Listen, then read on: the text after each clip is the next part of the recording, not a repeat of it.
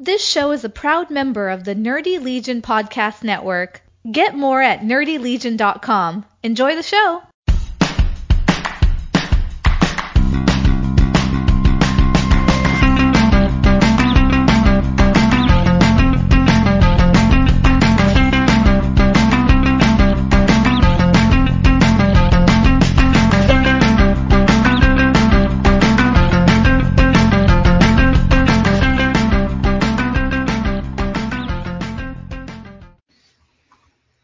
Right, we're out there in the interwebs. How's everyone tonight?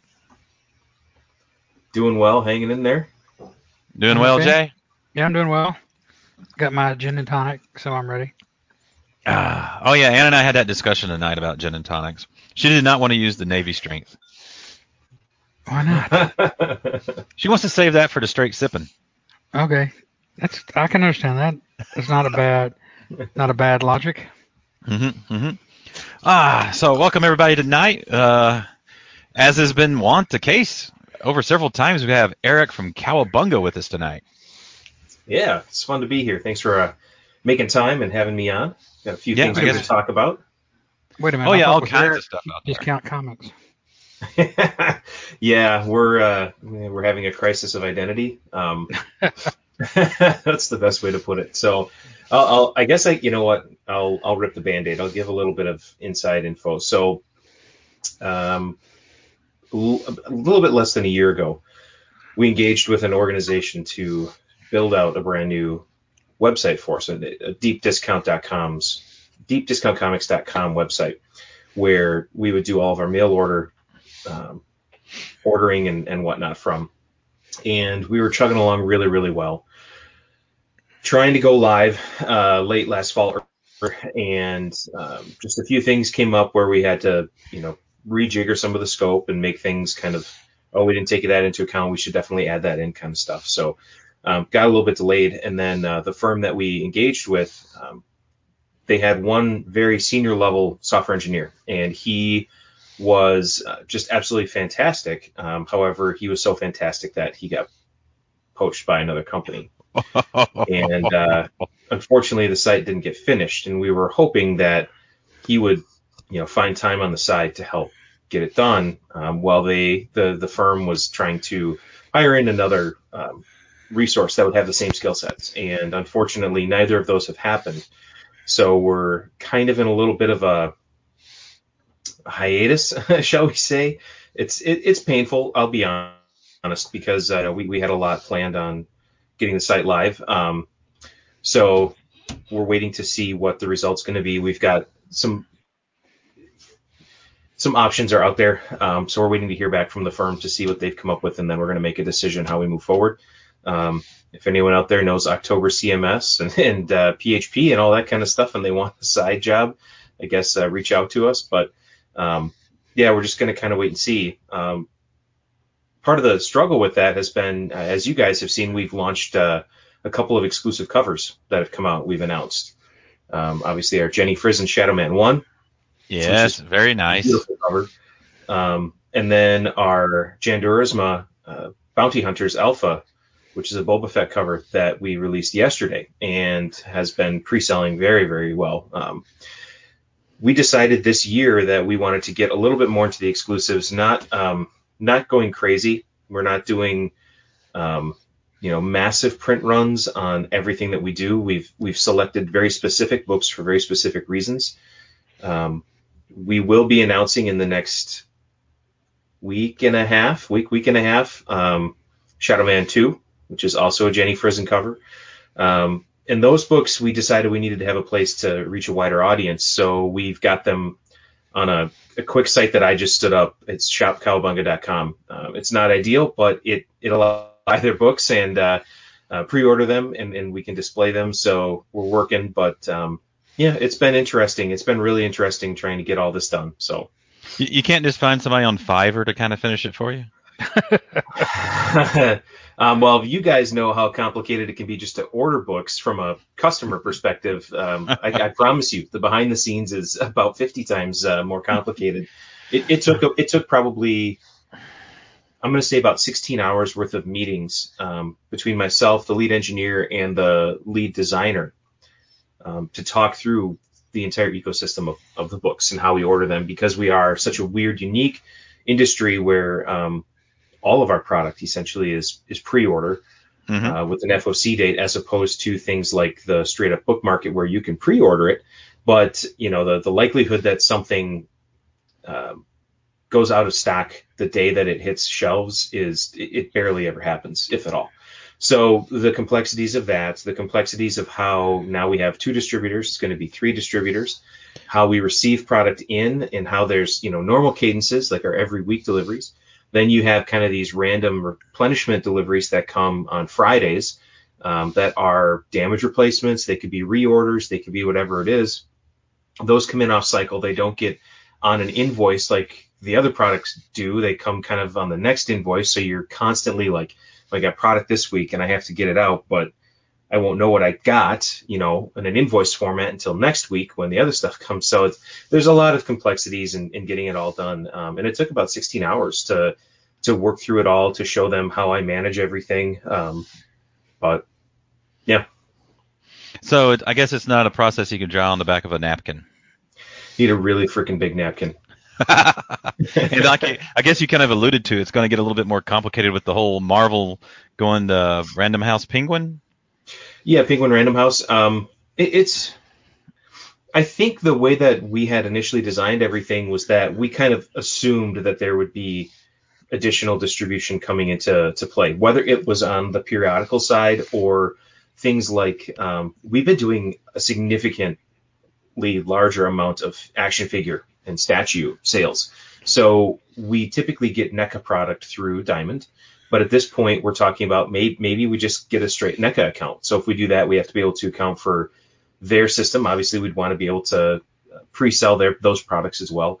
So we designed it such that no matter where the distribution came from, we could bring it in. We just needed to make sure that as we transact data with the website, um, it's in a specific format that we can, you know, input. So things like CSV files, which most of us are familiar with, that deal with data or spreadsheets, you know, and it has to be a, a certain sequence. Um, so we we did design a lot of it to handle those things. The the bigger complexity with Penguin Random House is just going to be on all of the other mechanics that go into it, like getting data for pre-orders, getting just actually doing orders. Um, you know, discount tiers are changing, so it's going to be something. No, it's almost like it's a full time job. Almost. I should really kick one so I can focus on this one. The one thing I've noticed so far about the announcement for Marvel going to Pe- Penguin Random House, there doesn't seem to be as big a backlash as there was when DC left. But of course, they're also giving you more than three weeks notice, like unlike DC did. Was it only three weeks um, notice? Something Pretty like much, that. It was yeah. pretty close, yeah. Hmm. Yep, and it was all reprint stuff, so I mean, it was kind. It wasn't like it was hitting fresh books, but it was it was short to turnaround. Um, so th- I think there's an equal amount of backlash um, for this adjustment, and the backlash is just very different. So uh, the first thing that everyone really got started to gripe about with uh, DC bringing on UCS and Lunar was not the fact that they were going to a different dis- distributor. It was the fact that they created two new distributors out of our direct competition. Exactly. That's what I was thinking. That was the the biggest thing because that meant that well, obviously, you know, DCBS and Midtown are going to bump themselves up in line if they need to get product refills, right? They, why wouldn't they? They they can just move it from the left hand to the right hand, and they've got what they need. Um, so that was the significant hurdle with the first one was they've now enabled our competitors to have yet another competitive advantage. Um, and then of course there was the fact that there was no established ordering mechanisms or websites for either of them. Um, the Lunar site is still pretty janky. Um, it's it's not beautiful. It's not very performant. Um, it gets the job done. So hats off to that. But um, so it was basically like we've created something out of nothing and we gave the benefit to your competi- competitors instead of you know going out to an established company. Um, the the the struggle with Marvel is going to be the flattening of discounts, and uh, just put out a tilting at windmill, uh, t- tilting at windmills about the Penguin Random House shift and how everyone now is going to get a flat discount that's equal in free shipping. Um, we actually prefer it the other way. We actually preferred our volume discount that we had and paying for shipping at Diamond, um, because uh, folks like like Hibbs, um, you know, comics was a Comix Experience in San Francisco. Um, his store is mostly meant to be a, a bookstore, trades, hardcovers. Uh, that's pretty much what he's modeled himself as. Now with a superhero bent, of course. Um, but because of the fact that he's dealing predominantly in collected material, he's had a Penguin Random House account for a very long time, and he's worked on the bookseller account side, not a direct market account side. So all of that volume he's been getting in from PRH with free shipping, and because of that, his diamond numbers are low, and because of that, his shipping costs relative to his invoice totals are high. Um, he, he said as as high as 10 to 15 percent of his invoice total has been shipping. Well, for us, we've never had a book distribution account. Uh, we've always gone through Diamond and obviously now Lunar. Um, but because of that, our orders are significantly high, especially for Marvel product. And as a byproduct of that, doing the math over the last year or so, our average shipping costs is 3%. So if I'm losing 6% of my discount and getting free shipping, I'm actually, I'm, I'm losing 3% of my profit margin. Um, now this is really going to hurt someone like DCBS, where they're they're getting an even deeper discount than what I am, and probably Midtown as well. So it's going to level the playing field for a lot of the big guys back down to the smaller ones, and the smaller people are going to be able to compete if they want to, if they choose to, or they're going to have a little bit more of a, a meatier uh, profit margin because a lot of times very very small stores who are barely hitting their minimum diamond account balance, their discount could be as low as 35 percent. So they're getting an extra 15% margin. So it's it's different, um, brings its own set of challenges. But the one thing that we are, I guess, reassured of is that even though Penguin Random House has never done comic book distribution before, they at least are a distributor of printed media. They've purchased a facility basically right next door to Diamond Comics. Um, they have ordering mechanisms in place. They've already got a you know website and everything. All those things that Lunar and, and UCS didn't have and they've hired a lot of industry folks. Um, they took one of the vice presidents from Valiant. Uh, he's going to be one of the, the, the folks working at Penguin Random House, um, Matthew Klein, and they've gone around and they've scooped up some other industry folks as well who have good foresight into both the collected market as well as the the single issue market, um, distribution struggles, and all of that. So it's it's a another set of challenges, but I, th- I think it's this one will be a little bit easier to absorb because we've already had to do it once. Yeah, isn't the terms different too? Don't you get like net 30 or net 60 with uh, Penguin Random House that you didn't get with uh, Diamond?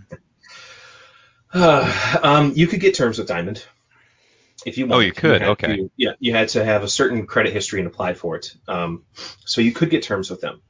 Uh, we we don't necessarily like that. Um, part of the reason is a lot of stores do that because they'll sell this week's comics to pay for two weeks ago. And for us, when the books arrive, we want they're paid for upfront. So our inventory is owned by us 100%. Um, yeah, because I got to that, thinking about like if you, if you got net 30 or net 60, but then you got returnable comics. Not then returnable. it makes you a, then it, okay, so it's not returnable then. No, so the way that they're setting this up is if you want to have a Penguin Random House distribution account through the bookseller side, you get the lower discount, but you get mm-hmm. returnability, just like if you owned, uh, you know, a mystery novel store. If you are on the direct market side and you are ordering periodicals or collected editions through the direct market side, you get the higher 50% discount, but no returnability. That's interesting.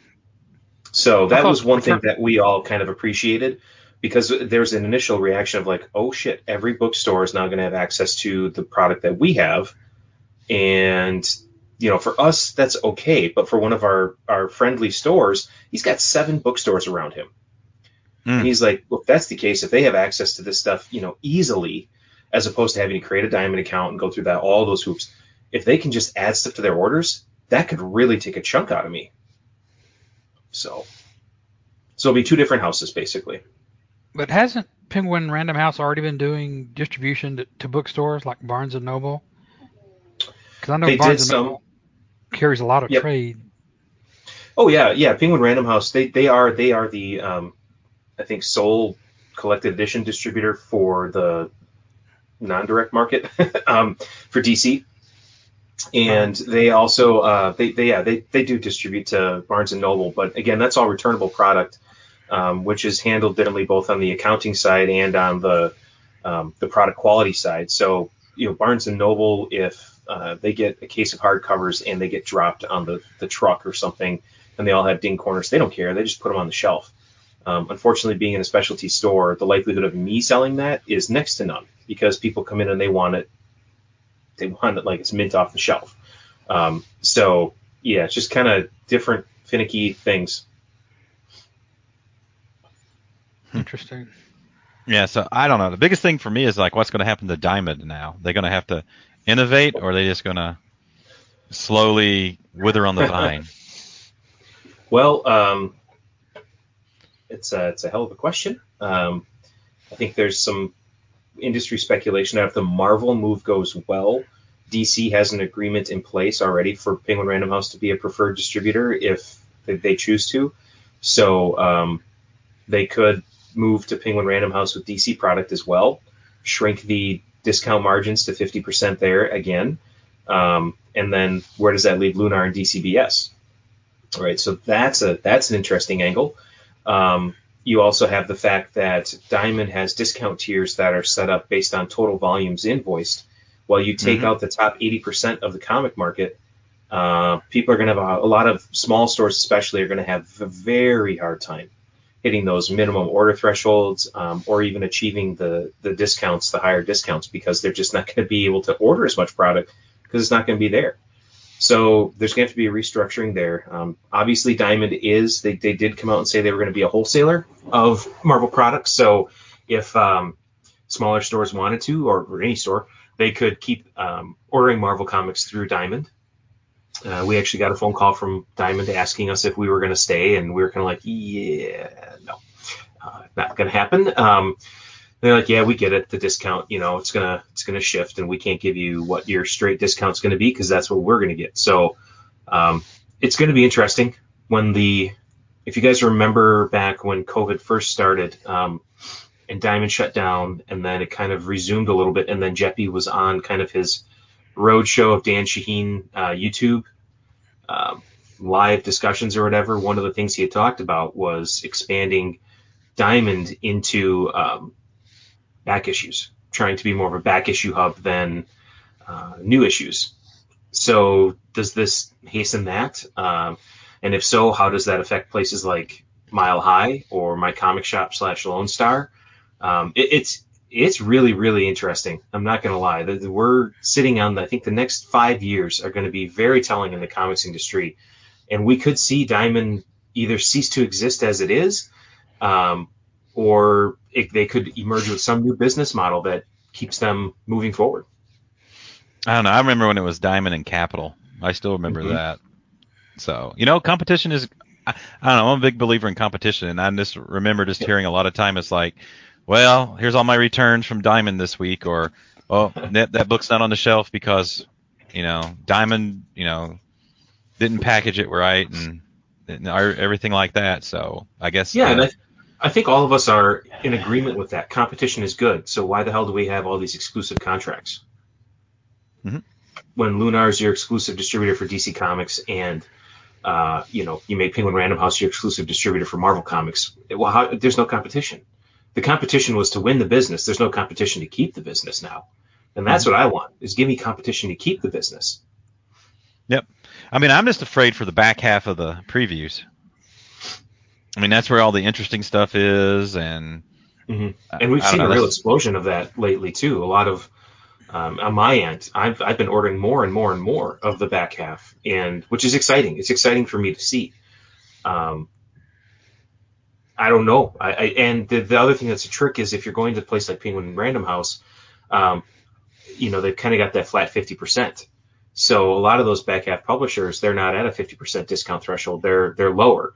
Um, so if they were to try and go to Penguin Random House, how does that work? Um, I'm sure Penguin Random House would make some concessions to make it happen, but um, yeah, it, it's going to be interesting or maybe it forces more isn't there some like TKO and isn't Scout doing it now where you can just buy direct from them? Yeah, um, TKO only does direct store sales, so um, or direct to customer. Um, so we have that, and then with Scout, there's actually three places you can order the books. You can get them through Diamond, you can get them through Lunar, and you can get them straight from the website. The retailers have a we have a certain um, each of us get a different code that we have to put in to identify us as a retailer account when we check out. So, yep. Yeah, It's- but I yeah. guess I'm worried about the Fantagraphics, the um, hmm who else, Jay? Well, you Well, got Fantagraphics, you got folks like Vault, um, Yeah, You know, I really how like even- Vault. even Valiant, right? They're not a premier publisher, and their their output obviously to slow due to COVID. Um, you know, Source Point Press, AWA, uh, you know, all of those. What about Image? How does Image fit in all this? I guess they're the the odd odd person out. They're the big dogs as of October at uh, Diamond. Um, no, they've they've pretty much come out and said, uh, at least, you know, everything we've heard thus far is that they're sticking with Diamond. They're aligned with Diamond. Um, Until McFarlane comes out with his own distribution company. Right. Well, the only thing I would say is if if he wanted to do that, I'm pretty sure he would have done it by now. There's definitely a lot more money to be made in action figures than there is in periodical distribution. um, the other big thing that's kind of the elephant in the room is that uh, there's been discussions that AT&T slash Warner Media is looking at selling off the DC comic print component, publishing component. Um, and one of the front runners that's been named uh, as an interested party is Steve Geppi. So does Geppi buy DC, you know, publication rights and then bring it back to Diamond for distribution? Again, these next five years are going to be very, very crazy. Man, so that is actually a serious, serious rumor. I mean, I'd heard that and I just kind of discounted that because, I mean, that just sounds like it just be such an undertaking because then you got to get artists, then you got to get writers, and mean, does it does it Well- stay part? Does it start? Does it stay part of continuity, or Yeah. I'm? I, I would like to think that Steve is a big enough comic guy that he would want to. He wouldn't want to like you know just change course and completely adjust. adjust. The other thing that he has going for him is he has how many years of industry contacts. He knows everyone who's been a publisher. Uh, you know the the like the Dan DiDios of the world. Um, you know the Joe Quesadas, the David Gabriels. He knows all of those people. So if it's a if it's a point of we need to hire somebody in to run this, he's got you know, his black book should have everybody's phone number in it. I, I Um, mean, I actually wouldn't. I, I think it'd actually be kind of interesting because then you you might just do something that the big two have never been wanted wanted to do because it's always been here's the character, but when you're done with it, he's you got to put the sandbox just the back the way it was, Yeah. or the toy box just the way, way it was. I mean, they could do something where they just like okay, and and one of the reasons like I loved Valiant back in the you know especially the 90s is how they were they were all interconnected. They were like on a t- linear timeline, you know. Characters got older, they got aged, and everything like that. And so, I mean, that could be something they do to the DC, and. I think that'd actually be kind of nice as opposed to just keep trying everything, throw it against the wall, but then you keep coming back to the same stuff over and over and again. Yeah, I think the struggle with companies like Marvel and DC is you have built a legacy based on certain characterizations. And what we've seen with both readership and um, overall pop culture uh, acceptance is that by and large, people don't like significant change. Um, if Bruce Wayne is not Batman, that poses a significant problem.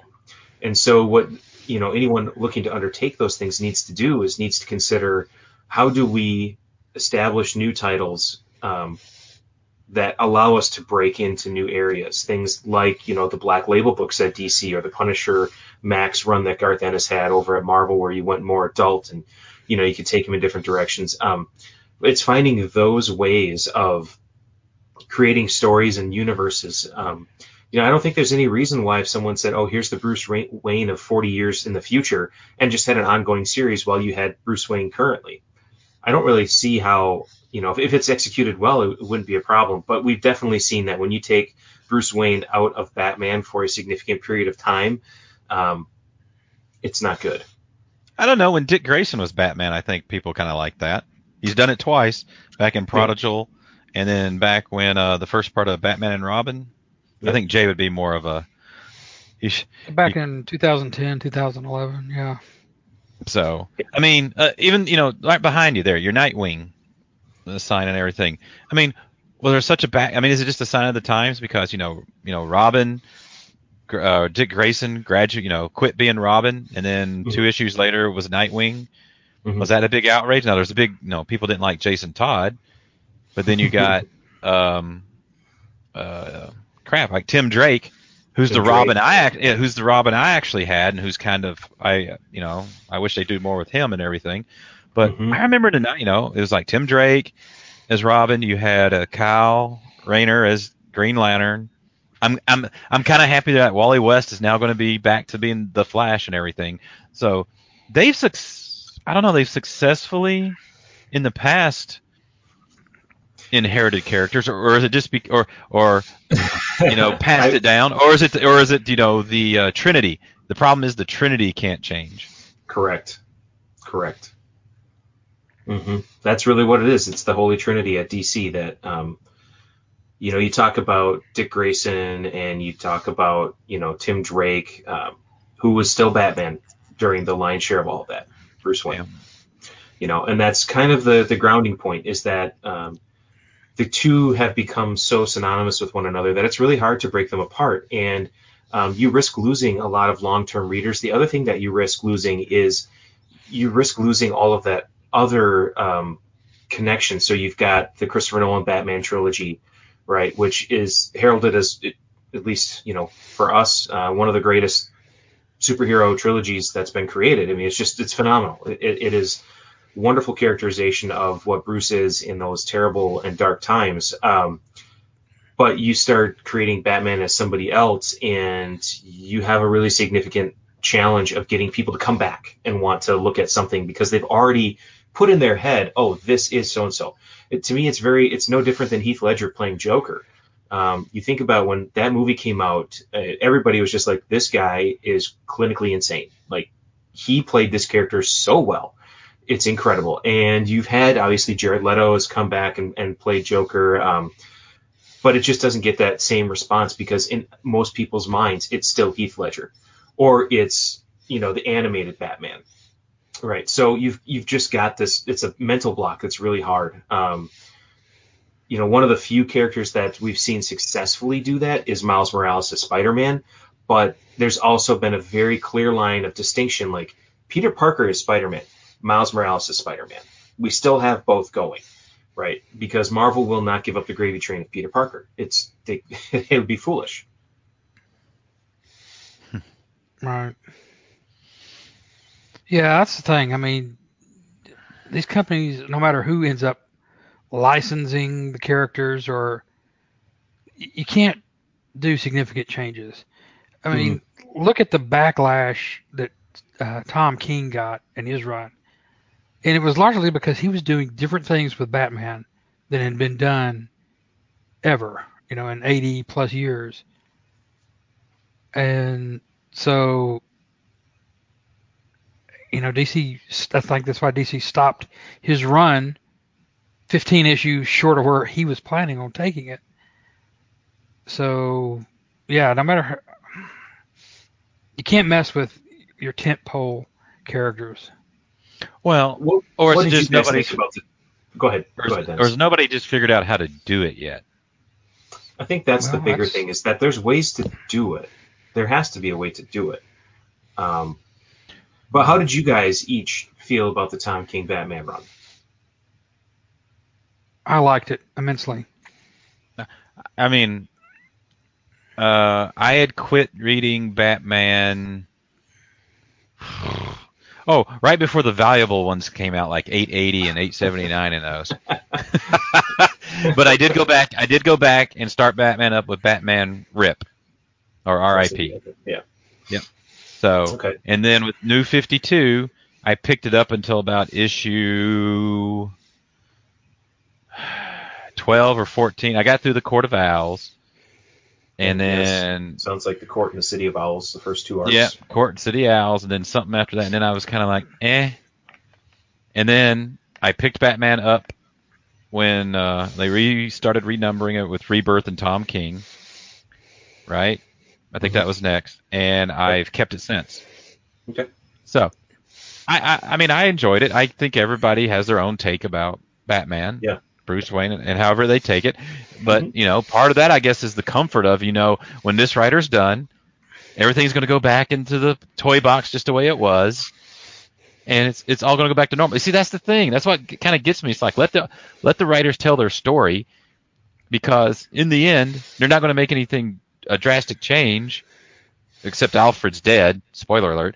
Um, yeah, just a couple Right, years later Alfred- that one. yeah, Alfred's dead. I mean, Force the poor guy And then it kinda goes back. or a hand.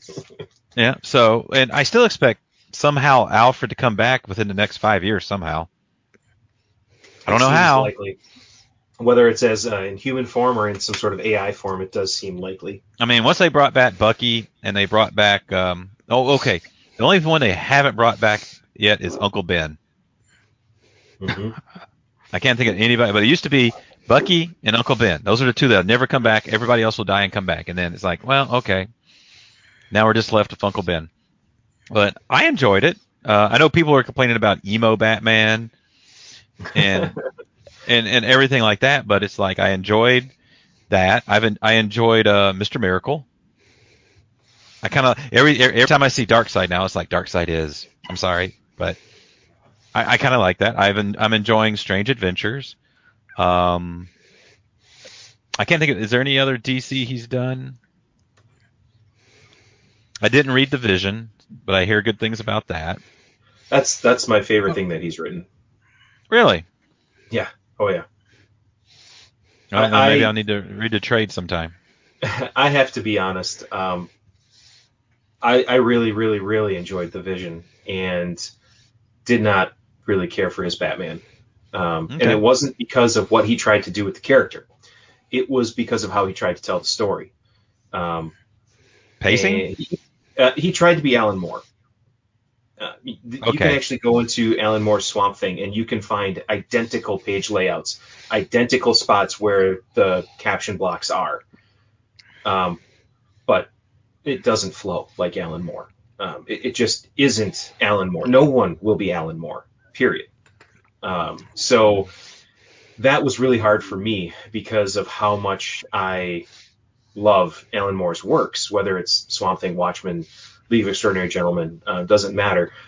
I love his work, and so when I was reading it, I was just like, uh, it's just, just it doesn't work for me because I'm seeing what what I should see, but it, it doesn't pace. And if you uh, if you read Saga of the Swamp Thing, for those that have read it, um, and you didn't notice this, you go back and reread some of it, you'll notice that through the the captions and the word balloons and things like that, if you read it, there's a pace in the cadence of the words.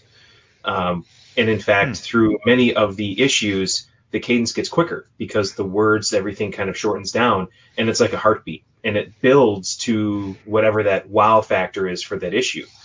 Um, and that was what was a struggle for me, is because I'm looking at this book that Tom King's writing, and I'm seeing the layout, I'm seeing the pacing that's supposed to be there, and it just was like it was like a person in a marching band who was off step and tripping. It's just like, God damn it! it's like, why is this working? Um, so that was my struggle with it. Uh, but it, but it was because he was trying to do something he he he isn't. Um, if he would have been Tom King on the Vision, just writing, I bet you I would have loved it because I loved the Vision.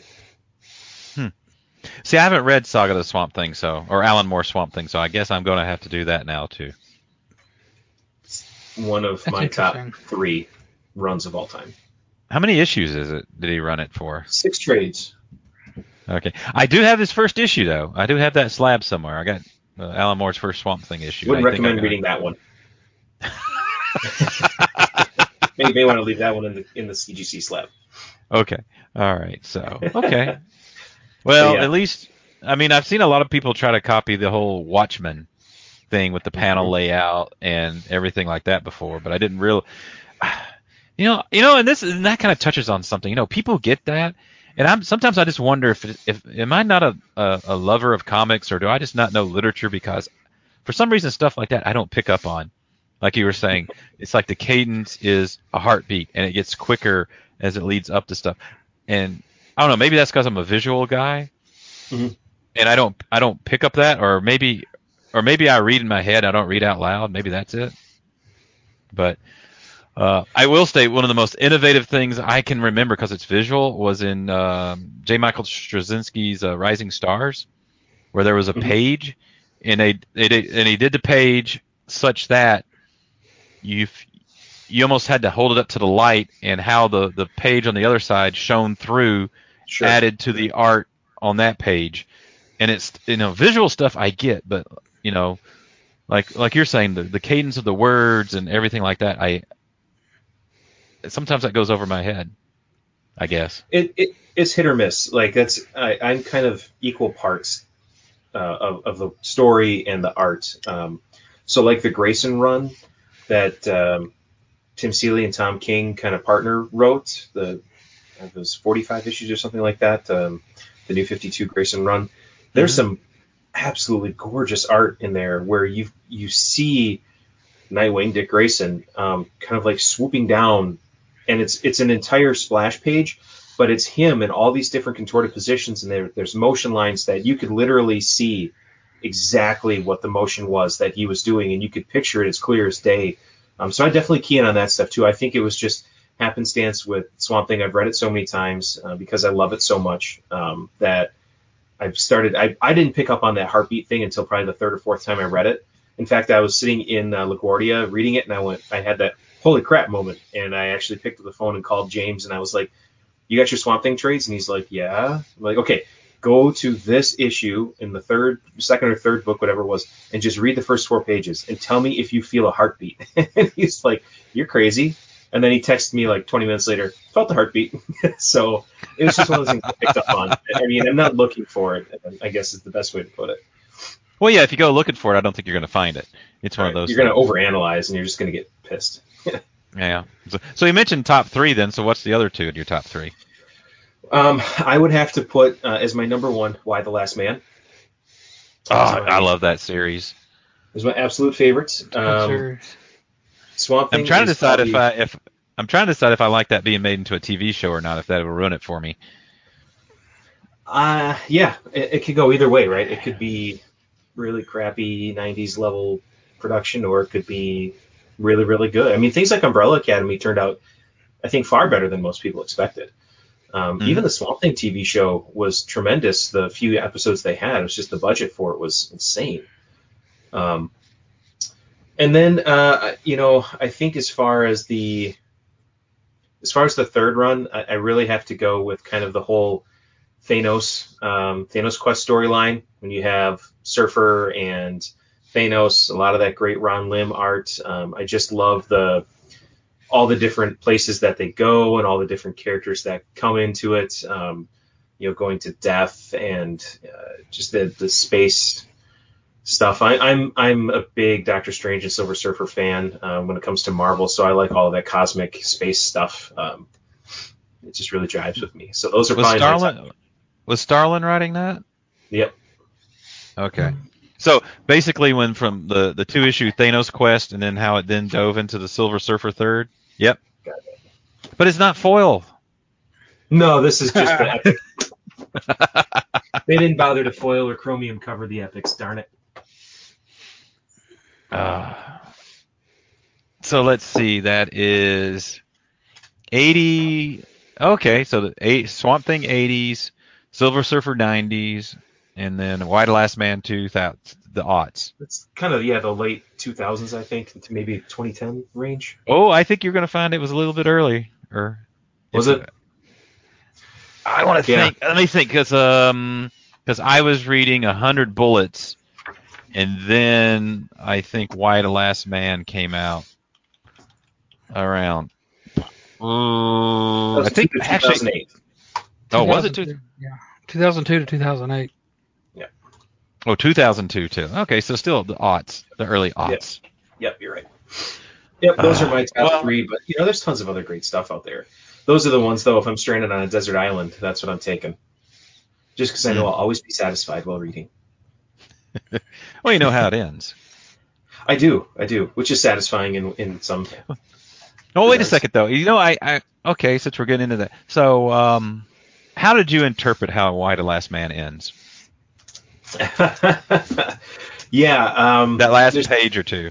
kind of him jumping out the window and um yeah it's a little weird. Like it could go one of two ways in my mind. It could go the way of um they're off kind of you know repopulating the earth and doing doing their thing and it's just kind of life goes. He ends up passing away. And then you've got this other part where it's like there's there's a question of is that is that truly Yorick? Um is that the original Mhm. Yorick is that Yorick a clone like where's where's he going? What's he doing? You know, like there's is there another story out there? So it, it can go Yeah. one of two ways. Like it's either boom done or we could get another 60 issues of chaos. You know.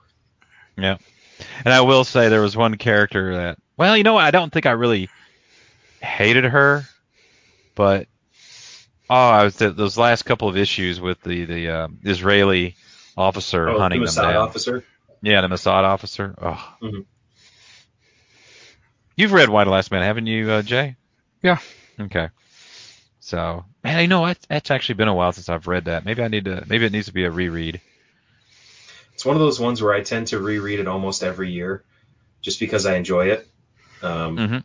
It trumps a lot of new stuff that comes out. I'll go and read that. Uh, that and the other thing that I read every year at Christmas time is Grant Morrison's Klaus. I read that. Oh, Klaus. That is good. Yeah, I So. it's it's such a fun take on everything. And Grant Morrison doesn't go into like crazy trippy Grant Morrison too much in it. So it's kind of it's like Uh, Grant There's like the well, two you- peyote scenes and that's it. Well, wait a second. Was it wasn't the last one when uh they had this planet coming into the solar system and they had to grab Oh, some yeah. people from Mars and they had to grab some people from Venus. I'm talking about the original like six issue or seven issue, Okay. whatever it was.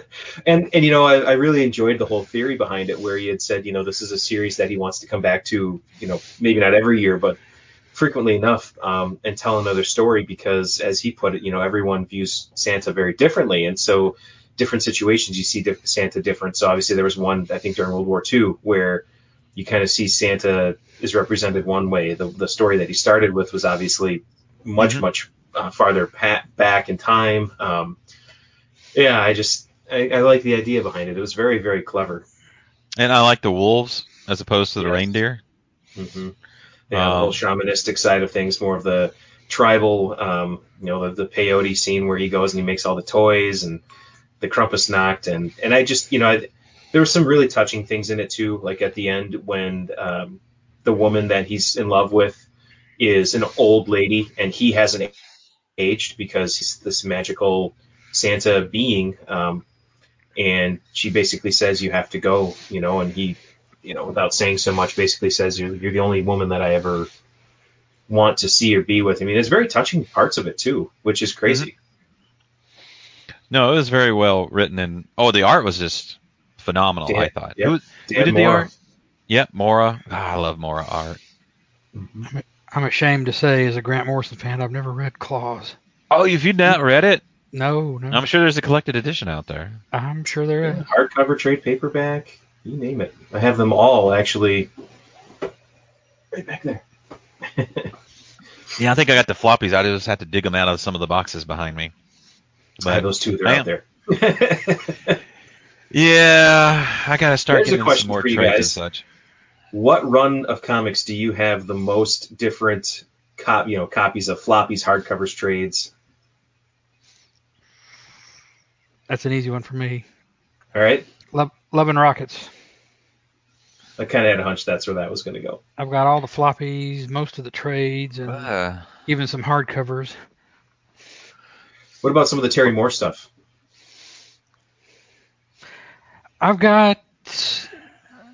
I don't have a lot of floppies. I have all his Okay. stuff is in either trades. I've got the omnibus for Right. Strangers in Paradise, the omnibus for Rachel Rising.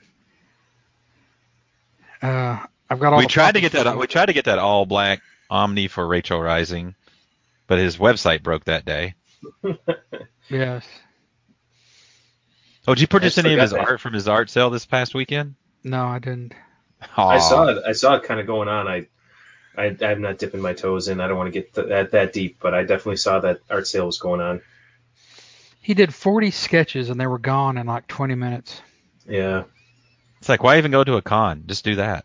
I was gonna say he's, he's got no But reason he's to go the man to of a the con. people. He, He he likes people though, so I mean, he like, does. He does. Oh, what was it, Jay? Last C2E2, we were there and some woman come up with a suitcase, suitcase. and I remember the story. Two, more than one suitcase. and he signed every book. Jenny Yeah, Frison she does the, the exact entire- same thing. She had the entire run of floppies of uh, Strangers in Paradise, which is like runs to 120 issues, and she brought them all up there, and he signed every one of them. Happily. Yeah. Yeah, yeah, and Jenny Frison does the same thing. She doesn't charge for signatures, and I've seen people bring up the entire run of Wonder Woman covers. I've seen the entire run of Revival. I've seen all of her Dynamite covers, and she just is if you put it on the table, she's signing it, and she's gonna smile at you while she's signing. it. She doesn't care. So, That's good. Yeah. Yeah. Um. Yeah. What so about I you, guess Ken?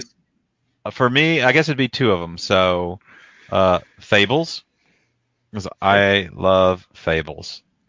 Oh. I I that's like one of the few it and Preacher were the two series that I had that I just when they ended, I was just like, what do I do now? So, but I have many different versions of Fables, and then the one I have the most of is Kingdom Come. Okay. So you have like a- the singles, the trade, the Mhm. hardcover, the is it the slipcase? the slip the signed leather bound slipcase.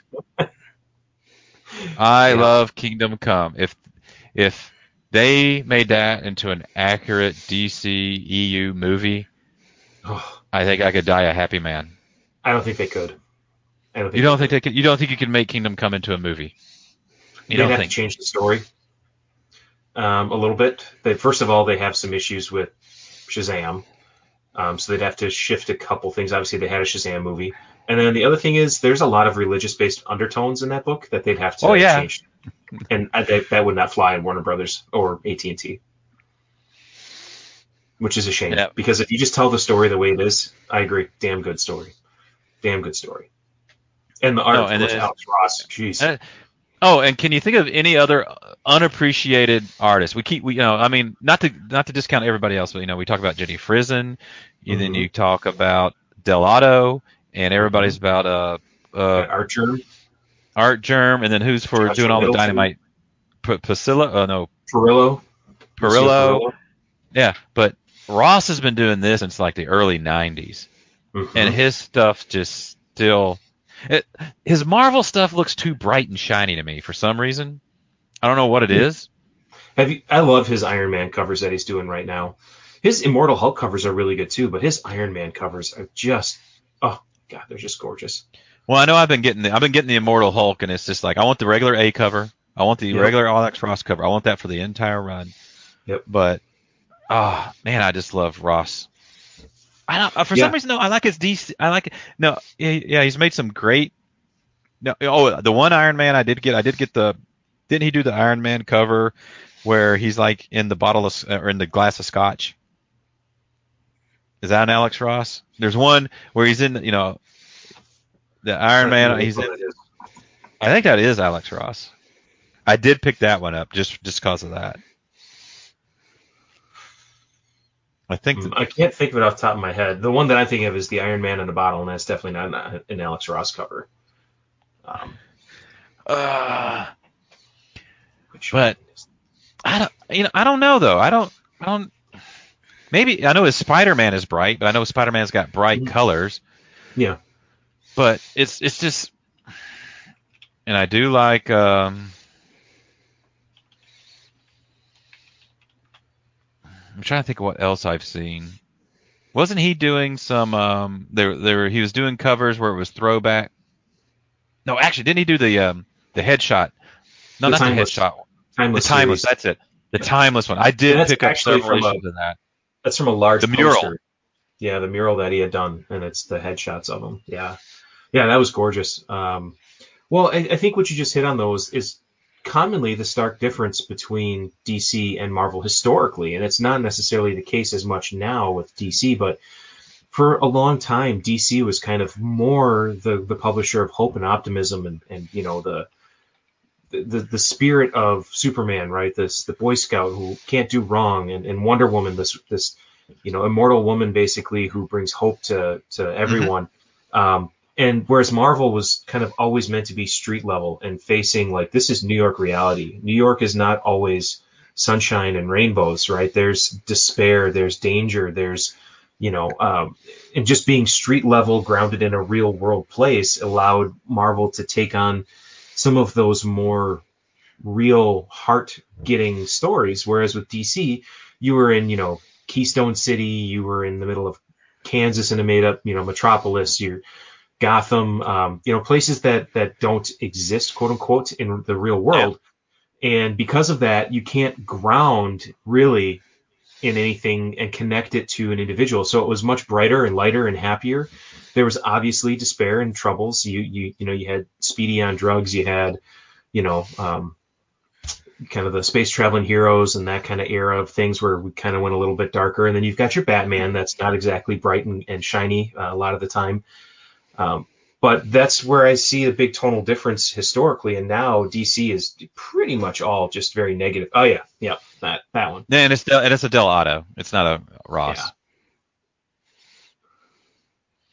Well, and, and I think Jay and I were talking about that last time or something because I remember when they had we had the J, JLA Avengers crossover in the nine, early '90s, I remember that was the comment when the when the Justice League came over to the the Marvel universe. They were talking about how gritty it was, and mm-hmm. nobody's got any hope, and mm-hmm. and it mm-hmm. was dark and everything. And I just found it ironic that the DC cinematic universe is considered dark and it's so depressing and depressing, it's and like the Marvel's all nice and bright and everything and all that. Yeah, well, you don't like the you don't like the you don't like the uh, the Zack Snyder DC universe?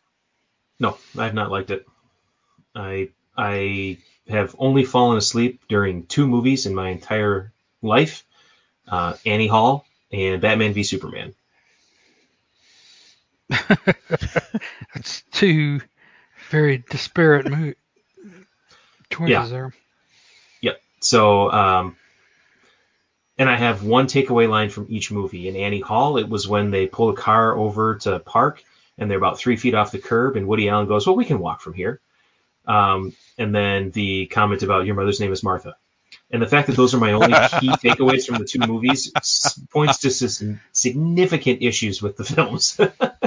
well, I heard that the director's cut is it a director's cut, Jay? That's better, the which I have yet cut? to see for or no, the Snyder cut for Justice League, but for Batman versus Superman, oh, yeah. the director's cut. I they put some stuff in and stuff makes the director's cut's better than the theatrical release, yeah. So, which I have yet I've yet to see the director's cut of that. So, my wife actually sat with me and through just the Snyder cut, and I threatened to take her through um, what Man of Steel, and then BVS director's cut.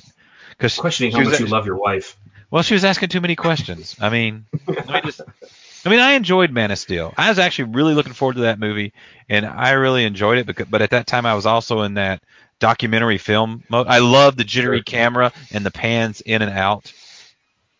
Yeah, and, and some of the visuals. Mm. That style just doesn't always click for me. Um, like The Office, I cannot watch The Office.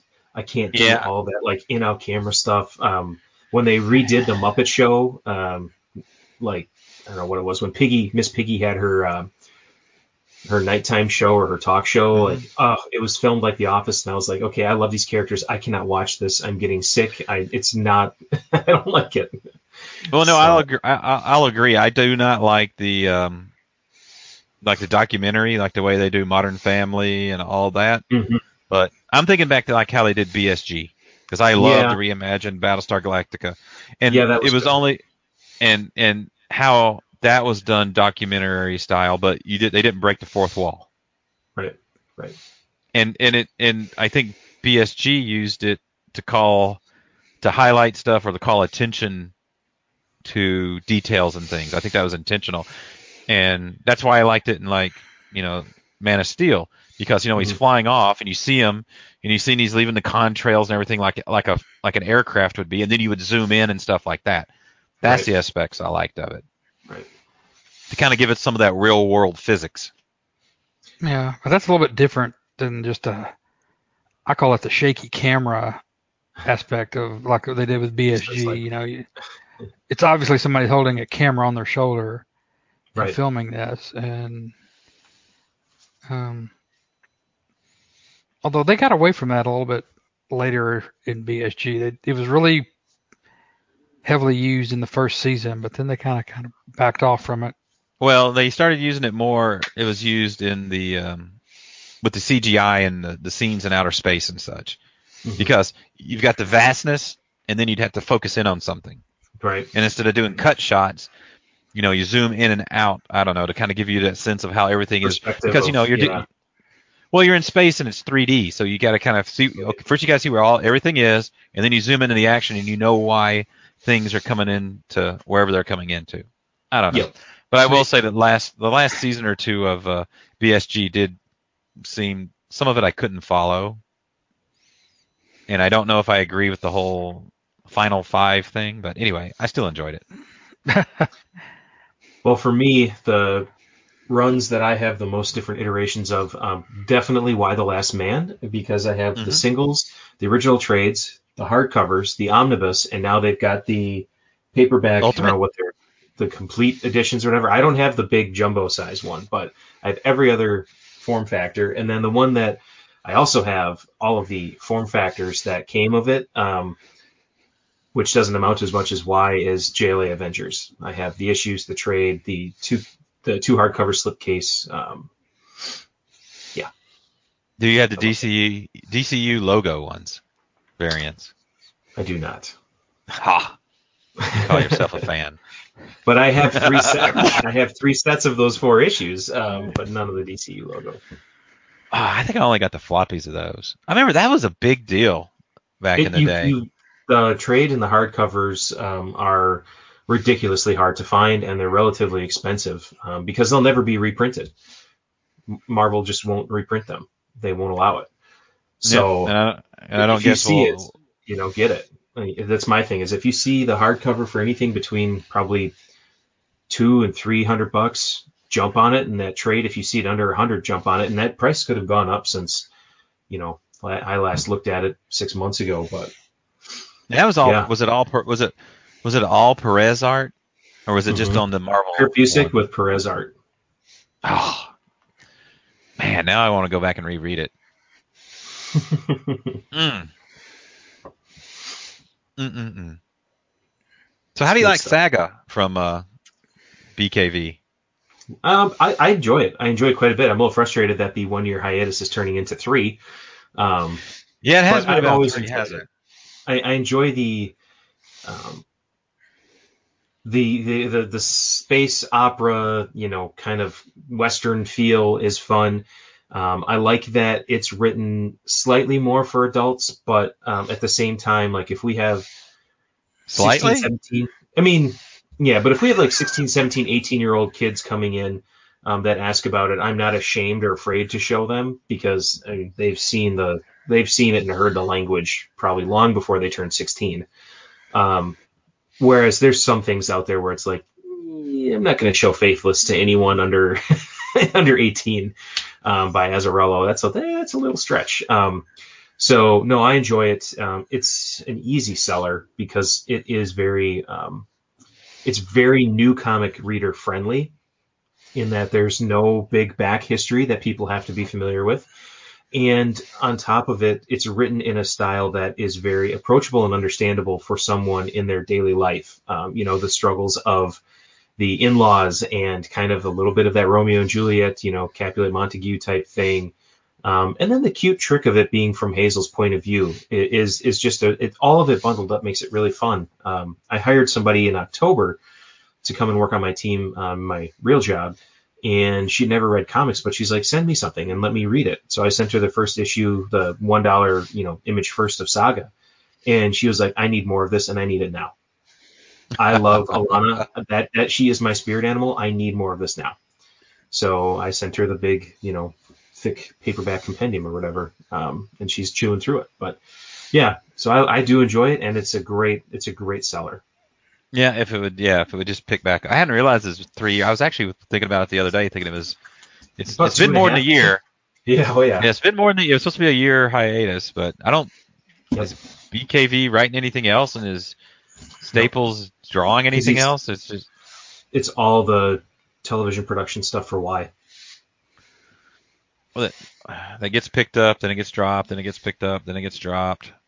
Well, it was picked up and then it was shifted. Um, it went from what uh, a Fox series to a movie to an FX series, and I think there's something else. There's another film project that he's working on too. I think. Um, but yeah, Uh, he's playing in Hollywood. I guess. I guess he needs to get back to writing comics. right? Paper Girls was another good one. That was one that was really easy to um, to hand off to, especially women. Uh, you know, the whole Mhm. idea of these, you know, girls. But it got a little trippy with the space stuff, and it was kind of like, are you up with some sci-fi? Because if you are, then you're gonna like it. If you're not, Well, it's got that. It's kind of got that Stranger Things vibe. a little bit of Stranger Fir- Things. First thing, first season, first season. Yeah, Yeah. What was the other? I think uh, I lasted three issues of Paper Girls. That's all. Really? That's all. Yeah. Wasn't for me.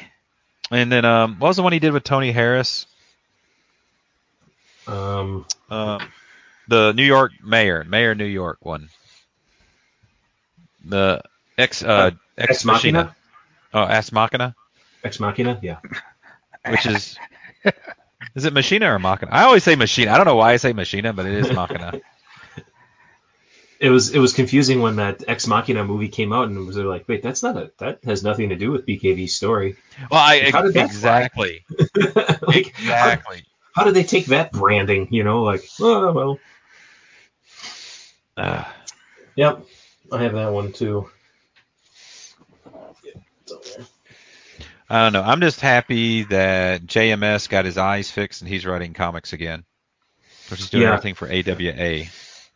That that is a publisher that is um, it came out of the gate swinging, and they are not letting up. Uh, I've been really impressed with the re- the reader retention on all of those titles. Um, you know, most titles we see that standard curve. The first issue's got the biggest, you know, bite where a lot of people will try it. The second issue, not as much, and then by the third issue, you've kind of leveled off about 50% or so of what your first issue was, and then you're just going to kind of see a slow decline after that.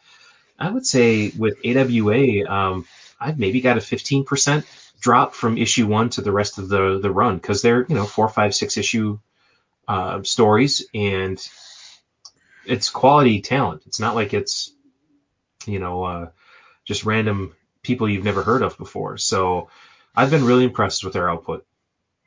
I mean, is that what they're doing right? They've got the Mhm. ta- they got the they let the the creators or the artists come in and do what they want to do and just leave them alone.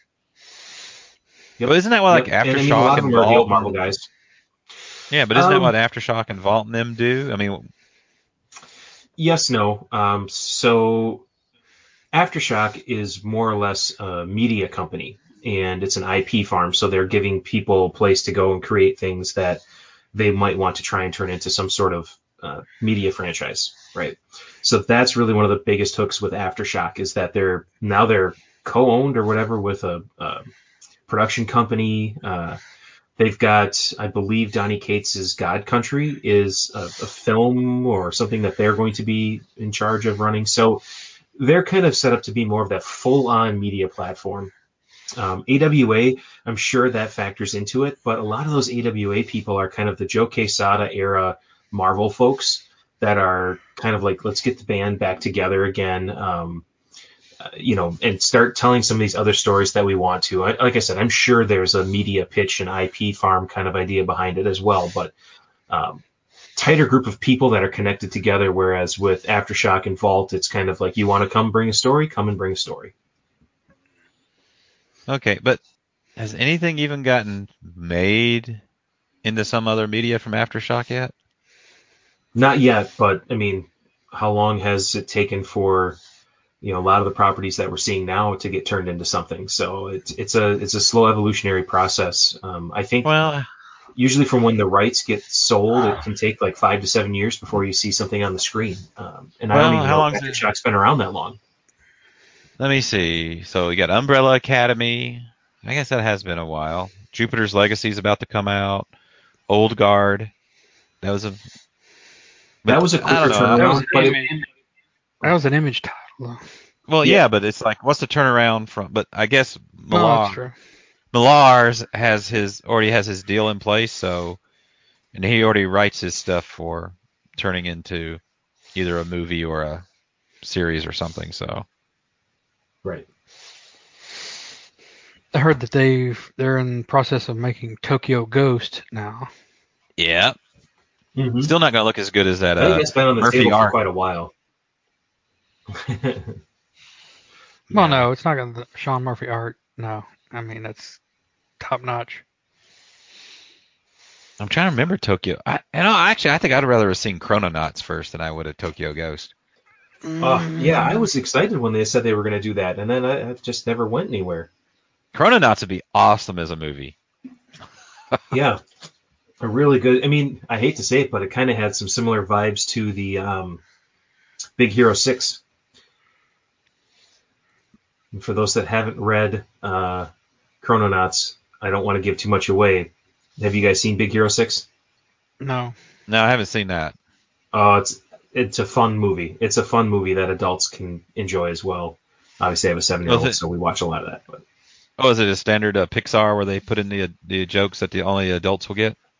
yeah, there's some of that. Um, but it's it's from a Marvel Marvel story. Um, same characters, slightly different characterizations, but it has some very similar bends um, to the Chrononauts thing, which the Big Hero Six is animated. Obviously, Chrononauts would probably be a live person uh, based show, so it could really it, it could be cool. Yeah. So, I'm trying to think what. Uh, I guess nothing. I mean, you you always hear about like you know it's like comics are the perfect thing to make into some other media because the storyboarding's already done. Correct. You know, but If only It's- people could start to learn that comics are great because the script is already written too. We don't have to change the script in a lot of these. Like, just add to it if you need to, but don't change it. well, did Watchmen really change a lot? Not too much. uh, not too I much. I think just the was it the ending? We're we're talking the original Watchmen, not Yeah, the yeah, yeah, TV series. yes. Yeah, okay. Yeah, the the original. Yeah, you're right. It didn't. Well, yeah, because in the in the series they did talk about it was a squid as opposed to Doctor Manhattan. Right. I I Yeah. contest that some of the most faithful adaptations of things were some of those uh, Netflix Marvel series. I mean, there was some creative license taken, but the actual tones and a lot of the story beats were fairly accurate for, especially Daredevil. Um, I, I really I liked a lot of those. I was sad to see them end. Yeah, I st- I still have a few. I still have the la- third season of Daredevil and the second season of Punisher to watch. I'm assuming they're still on Netflix. I know the rights have gone been released, but I, I'm assuming Netflix can still show those. I think yeah, I think they retained perpetual right to show them because it was their studios. So that's one of them is going to be my uh, plane trip down to the Costa Rica next week, and the other one's going to be my plane trip back. That's where I catch up on a lot of the series I've missed. I will say the series I wa- I wa- I was kind of mostly I was kind of disappointed. I enjoyed it, but I was disappointed it didn't follow the books. Was Preacher? Mm-hmm. It started off so promising, and then I think it was the third episode was kind of like, oh, damn. I will say I think Preacher has been was my favorite series of all time. God, I love that. I do appreciate I the fact that they it. left Arseface in, and they actually got his face to look pretty close. Yeah, That and I, was di- and I didn't and I didn't mind the casting and everything like that. It just maybe it was just the re, the the order of the way things changed, and then he had to throw in Hitler and Mhm. oh yeah, yep. so Again, the story was written. It was just right. Why did you have to change it? I don't know because these executives know better. Sure. I mean, we'll is there- is think there- Is there a movie or a series that's been almost panel for panel or word for word for the the source material? Killing joke. With the exception of the Well, stuff they except- added in about Batgirl. Yeah, the rooftop scene. What the hell?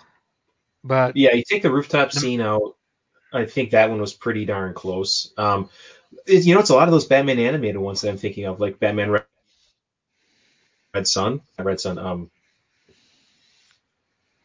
uh, yeah, Red Sun, right, with Damian and Talia and Ra's al Ghul and stuff. That was a pretty pretty close adaptation. A lot of those animated ones are fairly close.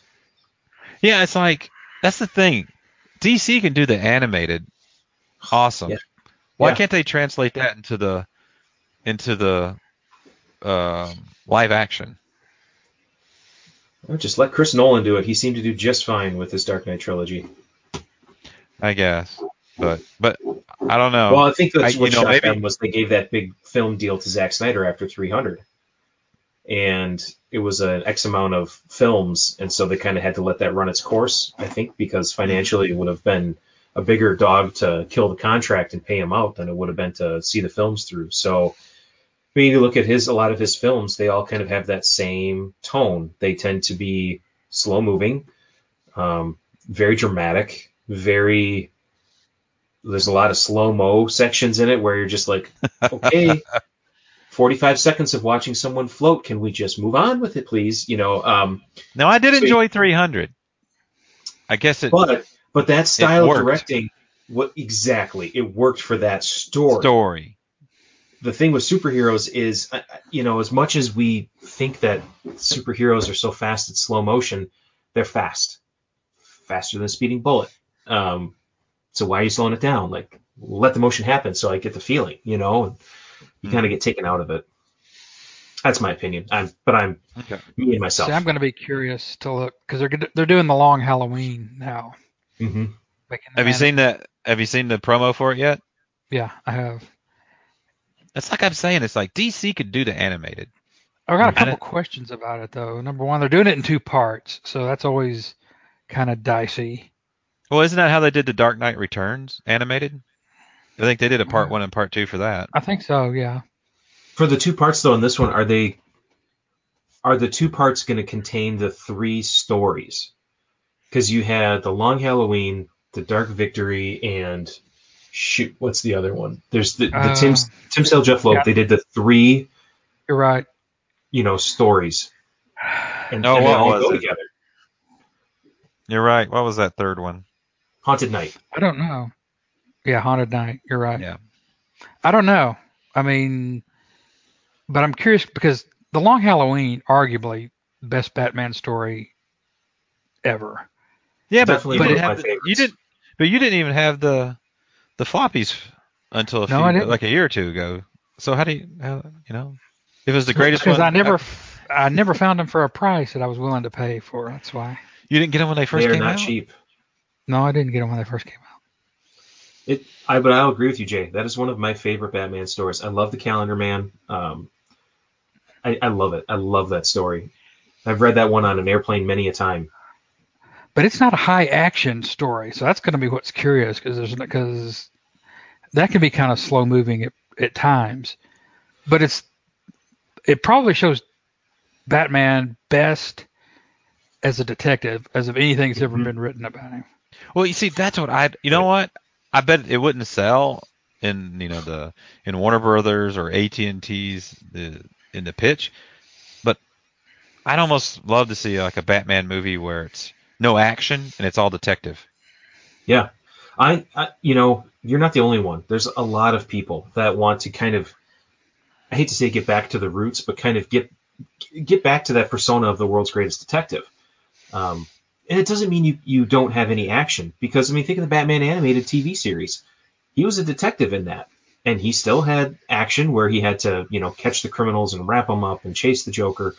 But he was actively detecting things, and I've I've always had this thought in my mind of I'm a GIS uh, major by trade, so maps are kind of a huge thing for me. But I always thought, how cool would it be to have kind of a, a run of Batman as a detective that focuses on Gotham, and, and you've got the map of Gotham, and each issue kind of they they're all one or two issue stories. So if you're a new reader, you're not lost. Um, but they all take place based on this map, and you're piecing together this whole mystery. And as you fill in the gaps, you're starting to find all the pieces that then culminate into one big thing. But you do it all from this this map so that it can help orient readers to Gotham and understand where Crime Alley is in relation to Wayne Manor, in relation to Arkham Asylum, in relation to you know the bridge to Blüdhaven and stuff like that. Just kind of like build that as the framework and then have it be detective work. If somebody wants to write that, feel free to take my idea because I'll buy it. but yeah, no, I, I agree with you, Jay. The the detective aspect, um, the the tone of it is it is darker in tone, um, but I think to the points that we've made, because there's not as much action in it, it can lend itself to more of that street procedural style where you're following someone, you're you know you're knocking on doors and you're finding information as opposed to all of a sudden this fantastical superhero thing happens and now all of a sudden we've got sparks flying everywhere and people are in slow mo and bullets are whizzing past you like you're in the Matrix. You know, we, we, we can focus more on that detective work, which would be phenomenal. Right. You know, you'd almost want the 1940s Batman for that, and just do a let's a crime noir. I do enjoy my Batman Golden Age omnibus collection that I have. I like a lot of those older Oh, don't even get me started because that uh, that just reminds me of that canceled hardcover collection for the pre 27 detective that DC Oh, was going to yeah. put out. Oh yeah, and don't forget about the other one, Monster Society of Evil. Yeah. As soon as they canceled the Monster Society of Evil, I just put down the money and, and bought one of the originals. So I was like, this is never coming back. about that about that Detect Pre twenty seven collection. You didn't like that they mentioned Batman on the slipcover. Dennis, Oh, remember you, the- you oh, didn't like before the Batman? slipcover. Yeah, because they It's like, It's yeah, it's before not- Batman, so you don't have to throw Batman on it, even though it, because it's before Batman. It's Detective Comics. Yes, it's detective, or Yep. or or tech, as we we like to Those in the it. industry. So, and some people hate that, and some people love it when we refer to it that way. it's all good. Ah. Yeah. No, getting it's- back, Go ahead. kind of swinging back to the exclusive covers. Sure. You're getting Mm. two of them now. And Mhm. what is the process? Because I've always wondered, what's the process for a store getting an exclusive cover? Sure. So it's a little different with different publishers, and the smaller the publisher, the I don't want to say the easier. Um, the smaller the publisher, oftentimes the more simple the steps. So with a publisher like Marvel, um, it is it can be frustrating um, if you are not a store that has like if you like Clayton Crain. I think it was Scorpion Comics. He was like, okay, he's our exclusive cover artist for a year or whatever it was. Um, you you tell Marvel I'm interested in doing an exclusive cover for this book, and if it's not a number one or an issue where they're up to doing an exclusive, they'll just say no, we're not doing exclusives. But then if it is, they'll send you a list of house artists that they have and say here's a list of artists that you can pick from. You can promote one if you want, but don't expect to get it. We'll we'll verify. So um, and- great case of this is we wanted to do a store exclusive for Alien for the, the number one issue, but we wanted to do the original movie sell sheet. We thought, how freaking cool would that be to have that original movie poster as the the cover to the first issue of Alien? And we promoted that idea to them, and they're like, "We'll have to talk to licensing." And it came back, "Nope, can't use that. It's a different licensing group, so we can't use the poster." All right, so we let that one pass. Then um, it came up with the the Batman Bounty Hunters um, alpha that we have an exclusive with, and they sent us the list, and we were looking through. We're like, we don't know any of these people, and we're looking up their art, and it's like, yeah, it's not art we can sell to our customers. Um, I'm sure that somebody has a market for it, not us. Um, and so we were like, well, what about Dave Dorman? He did a ton of amazing Star Wars art. He is a Lucasfilm artist. He does, you know, their posters for Star Wars Celebration and stuff. So we reached out to Marvel, and I, th- I think this is the quickest they've ever responded to an email, and it was two letters, no, no. Um, because if you think about it, Dorman hasn't done any Star Wars work since Marvel got the license. So I don't know what there is there, but clearly there's something. So that was out. Um, and so then we ended up finding, um, you know, thinking about okay, who are other people that have done great Star Wars covers, and we, you know, promoted John Duursema and said Jan Duursema and said, hey, can we use Jan? And um, they came back and said sure. So that was how we did Marvel. And then what they do is they will do a number of different things, like um, you have to pay the artist, so you have to work with the artist on the art fee. And then Marvel sets a print run minimum um, of 3,000 copies for your first cover. You can do smaller print runs for subsequent covers, but you pay a plate fee for each cover you do. So usually about 500 bucks for plate fee. Um, and then, yeah, you you get the a sketch of the art, send it to Marvel, they approve it. You do the full artwork, send it to them. They either correct, like point out things, say like, you can't show that in the background, you can't do that, and then kick it back, and then you send the final artwork again, and then they give it a thumbs up. Then they apply the trade dress, and they give you the final image stuff, and then they literally just sit there. And we were like, you know, this book is coming out in less than a month. We'd really like to be able to pre-sell. And they're like, nope, can't share any of the art yet. Like, it's on FOC now. We'd like to be able to pre-sell this book, and they're like, can't share the art yet. So I, on the FOC, I put it on there, but I didn't have any art. And I had a couple people who were like, you know, it'd be really great to see the cover. And my response to each of them was like, I really wish I could show you the cover. Unfortunately, Marvel has it embargoed for now. Um, and so then they finally gave us the green light yesterday to share the art. So we did.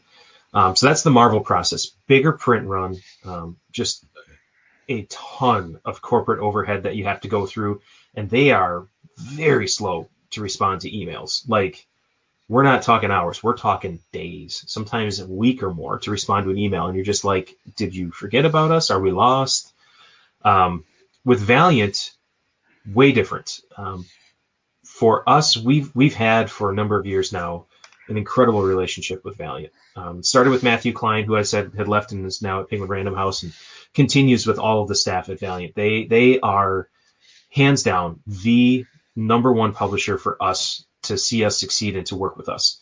Um, and the process that they have is uh, you reach out about wanting an exclusive cover, and they'll say, okay, what artist would you like? And you give them a list of one, two, or three names, and then they go out and they contact those artists and see if they're available. And then the way that Valiant does it is you don't pay for the original art. It's baked into how many copies are required to buy of the book.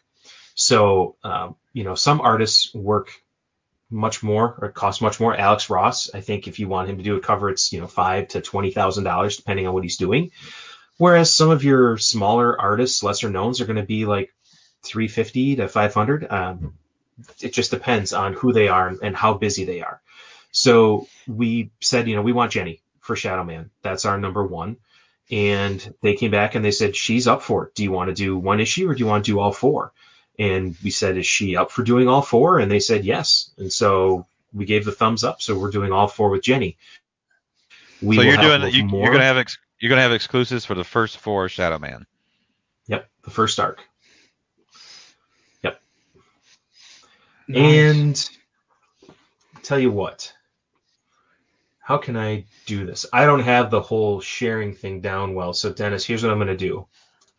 Uh, we have the we have the the go ahead that we can share the art. We haven't listed these live yet on the exclusive website. We will this coming week, but just because we're here and I'm feeling like it, I'm going to. Can you do it down at the bottom where it says share? I was actually just going to email it to you. Okay, that's fine. Figure. You want to share? Oh, just got. I just got some emails. I got some NFTs dropping tomorrow. Ooh. Um, so we've got another artist doing a couple of exclusives coming up later in the summer for us. Um, not going to disclose that person's name yet, um, but it'll be exciting. And that's how Valiant works. We did an exclusive with Aftershock, and theirs was kind of a hybrid between the Marvel and the uh, Valiant approach, where we had to pay Phil Hester for the cover, and then there was a minimum print run. Obviously, a plate fee applies with all these, and it's pretty standard $500 plate fee for every every publisher. Um, but we uh, can't remember what our print run was for Jimmy's Bastards that we did that uh, Phil did for us, but um, it was it was kind of the hybrid. So we paid Phil for the art, and then we paid for the print run of the books. Um, we've got a couple of exclusives that we're going in on a few uh, on other individuals on that will be releasing the same day as Shadowman One. We're just waiting for um, all of us. Yep, that's our Shadowman Two cover. And that is. I can't think of the character. Yeah, I can't think of the character's name. Uh, it's um. Let's see if you can get it. Oh. It's one of the pantheon of the Loas. Um. Crap. Now, ah, I'm losing my Valiant card. Ah. It's the he's the low of death. Crap. All right.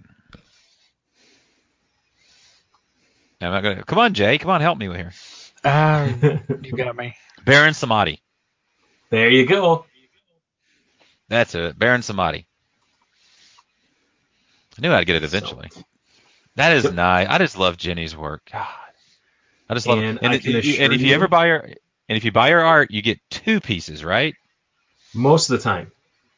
I have one that's a single piece because she did it for an art show, an art gallery showing. James bought a Wonder Woman cover and I bought a Wonder Woman cover. He's got the two and they're small, like, you know, 8 by 10 for one, and then I think the other's 10 by 12. Whereas I have, it's tucked up there, I have a large um, single that has both the line work and the shading on it. So, but yes, usually you get two. So, and she sells her art through, through um, Cadence Comic Art. Mhm. So if anyone's interested, feel free to go and check it out. But uh, Oh, I go through and I, cover? I I see the some of the Wonder Woman covers still on there that are nice. Yep. Yep.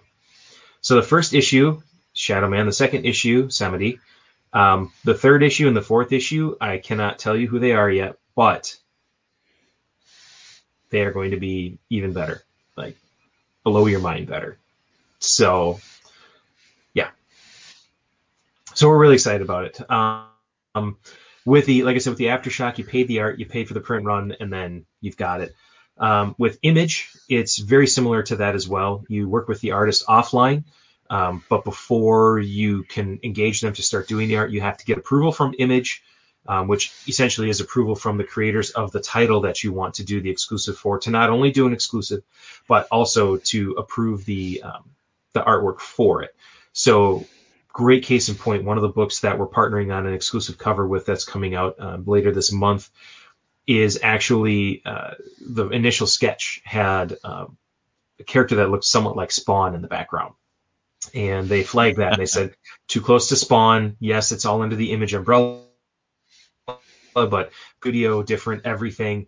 And unless you want to go through and get an approval from Todd, which I will tell you can be very difficult, you may just want to change that design a little bit. And so we, well, yeah, let's just change that. no need to cause more trouble. Um, so with image, then it's a minimum 500 print run for whatever uh, book you want. If you want, um, you know, six different variations of the cover, it's minimum 500 for each and 500 plate fee.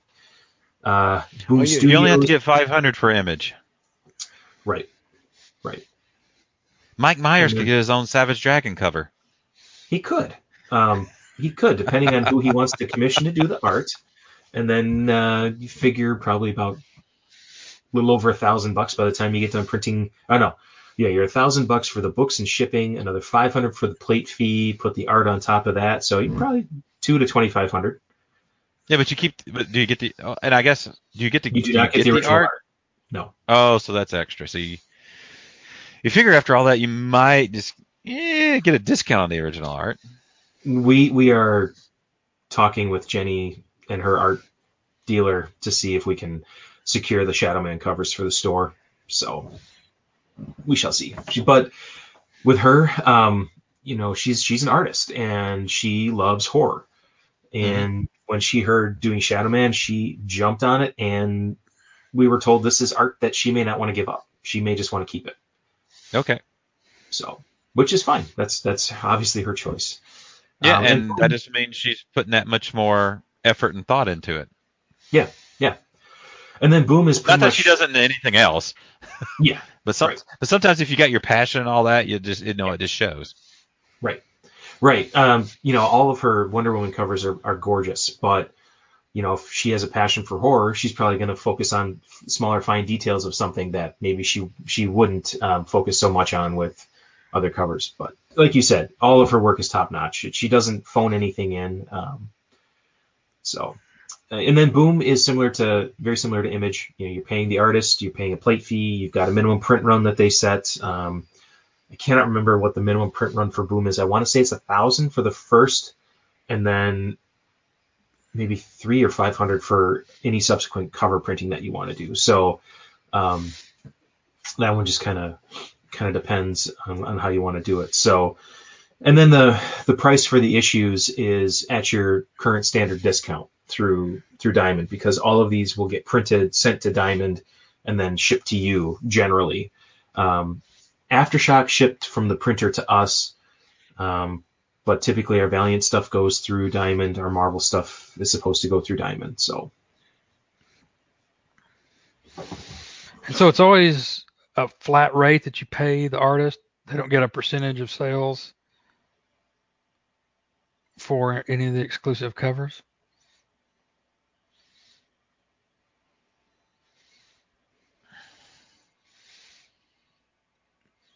Oh, I think he froze up a bit. He did freeze up a bit. Man, we were going so well. I guess it's that Wisconsin internet.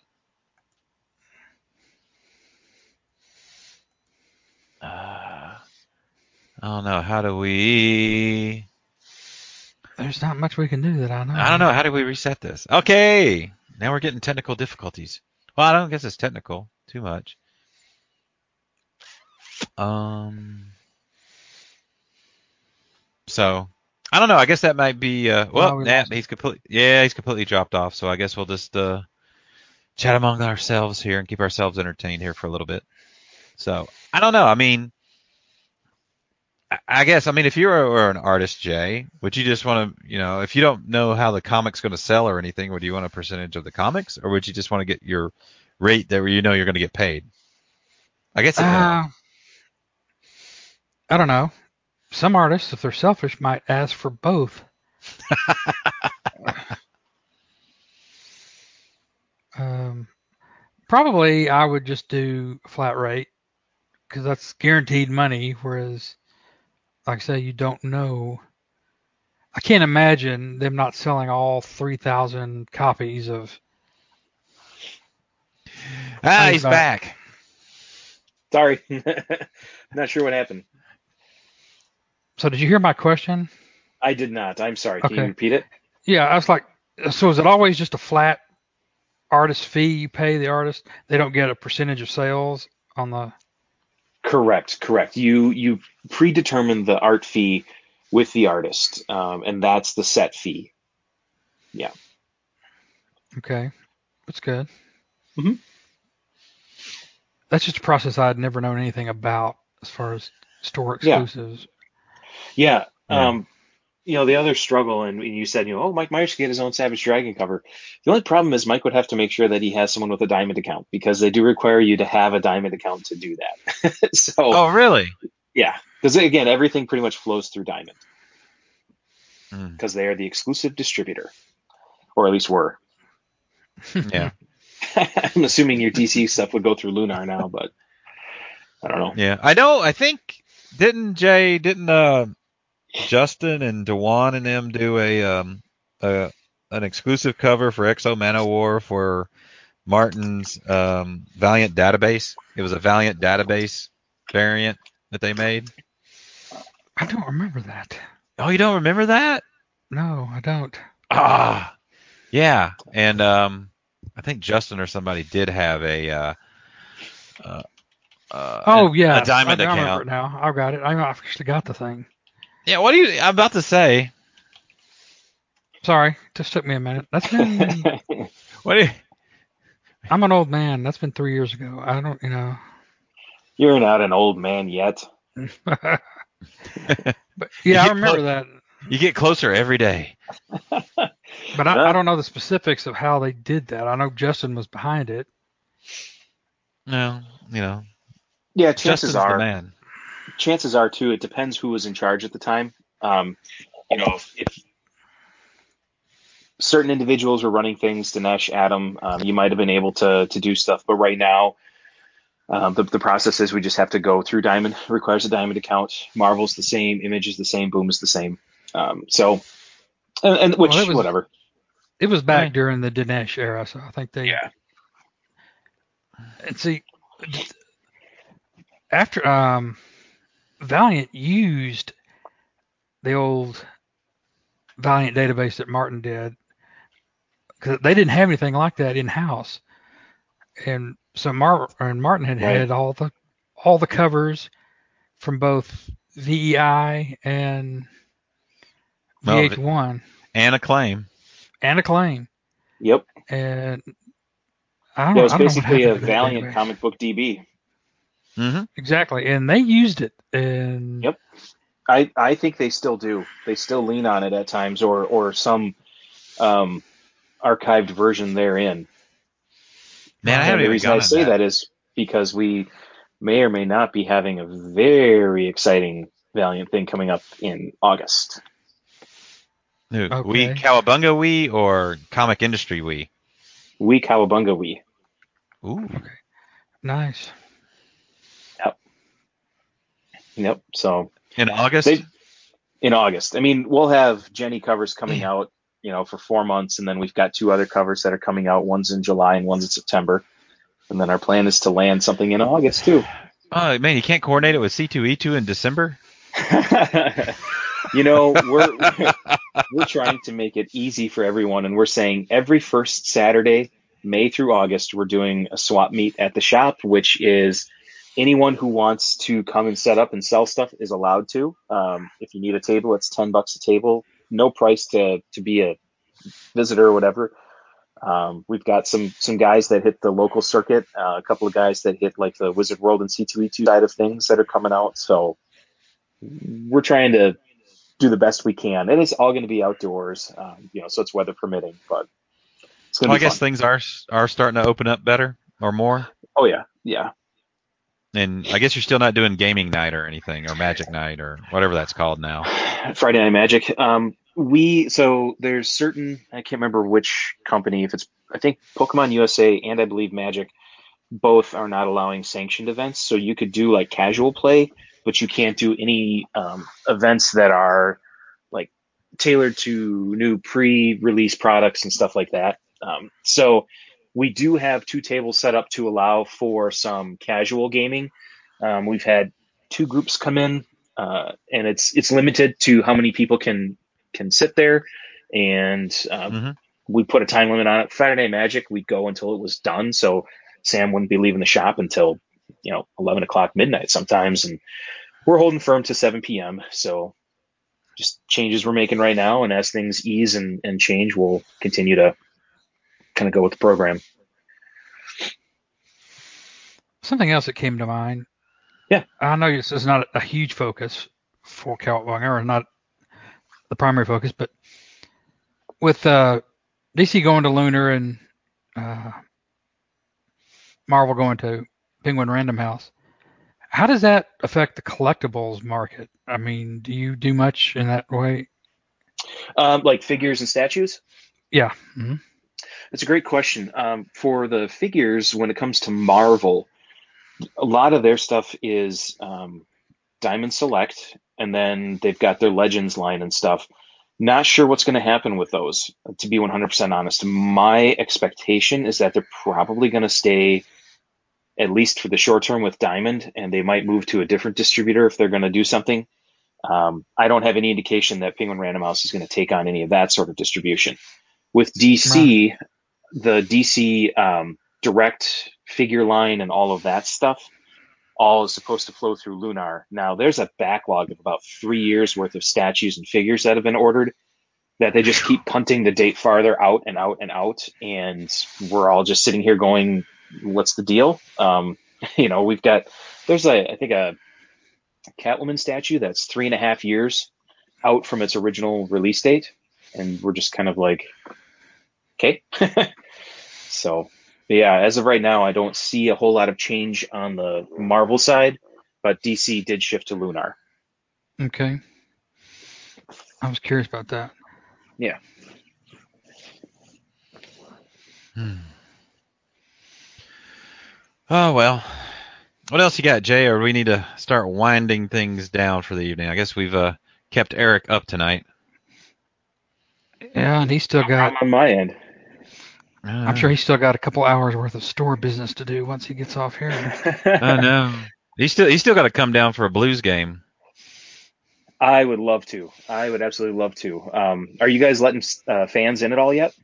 Yep, they started doing that a couple of weeks ago. Okay.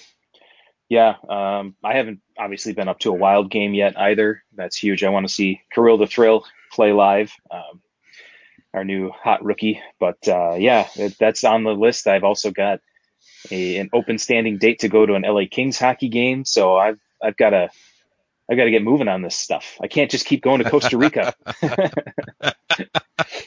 but the fishing's better down there. Oh my god, yeah. We we last when I went down in February, we ended up with a 25 pound grouper, and that was oh my gosh, that was phenomenal. Um, caught a lot of other stuff too, you know.